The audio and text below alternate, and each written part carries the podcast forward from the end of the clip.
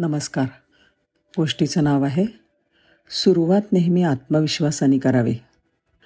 साल होतं एकोणीसशे एकोणऐंशी. स्थळ मुंबई. संध्याकाळची वेळ होती. अंधार पडायला आला होता.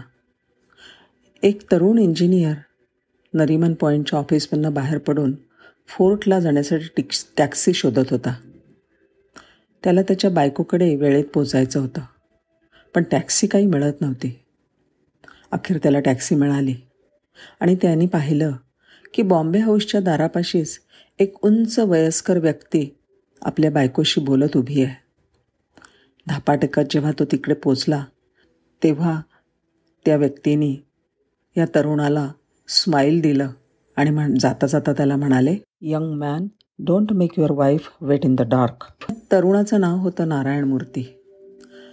नुकतेच ते मुंबईमध्ये नोकरी करण्यासाठी आले होते. त्यांची पत्नी सुधा टाटा मोटर्समध्ये कामाला होती.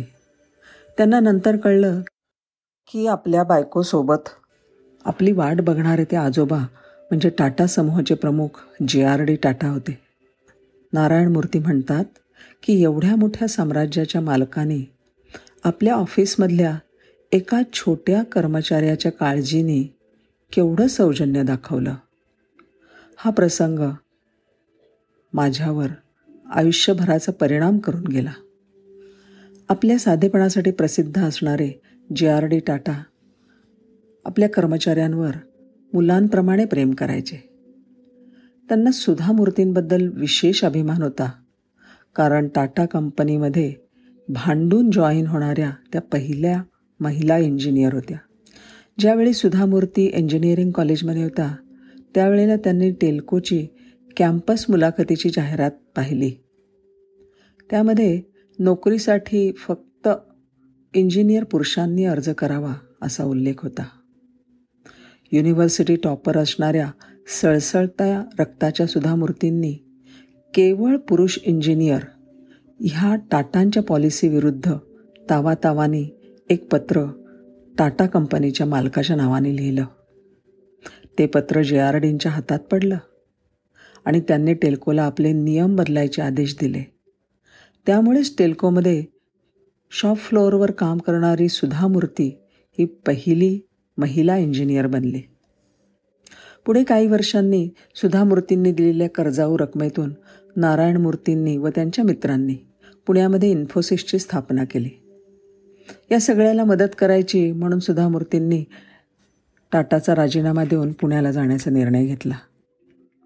जेव्हा जे आर डींना हे कळलं तेव्हा त्यांनी तिला आपल्या ऑफिसमध्ये भेटायला बोलावलं आणि कंपनी सोडण्याचं कारण विचारलं.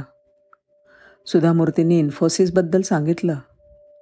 ते ऐकल्यावर जे आर डींनी प्रश्न केला तुमची ही कंपनी यशस्वी झाली तर तुम्ही काय करणार? त्यावेळेला सुधा मूर्ती म्हणाल्या सर आम्हाला अजून माहीत नाही की आम्ही यशस्वी होऊ की नाही. तेव्हा जे आर डी म्हणाले सुरुवात नेहमी आत्मविश्वासाने करावी. आणि जेव्हा तू यशस्वी होशील तेव्हा आपण समाजासाठी देणं लागतो हे कायम लक्षात ठेव. जे काही कमावशील त्याचा एक वाटा समाजासाठी ठेव. जे आर डींचे हे विचार सुधामूर्ती आणि नारायण मूर्ती कधीच विसरले नाहीत. पुढे ज्या वेळेला इन्फोसिस प्रचंड यशस्वी झाली तेव्हा नारायण मूर्तींनी पत्नीसुद्धा यांच्या अध्यक्षतेखाली समाजातील विविध स्तरातील लोकांच्या मदतीसाठी इन्फोसिस फाउंडेशनची स्थापना केली. आजही इन्फोसिसमध्ये सर्वात मोठा फोटो जे आर डी टाटा यांचाच आहे. काही व्यक्ती हे जगण्यासाठी नाही तर जगणं कसं असावं हे शिकण्यासाठी जन्माला येतात. नाही? धन्यवाद.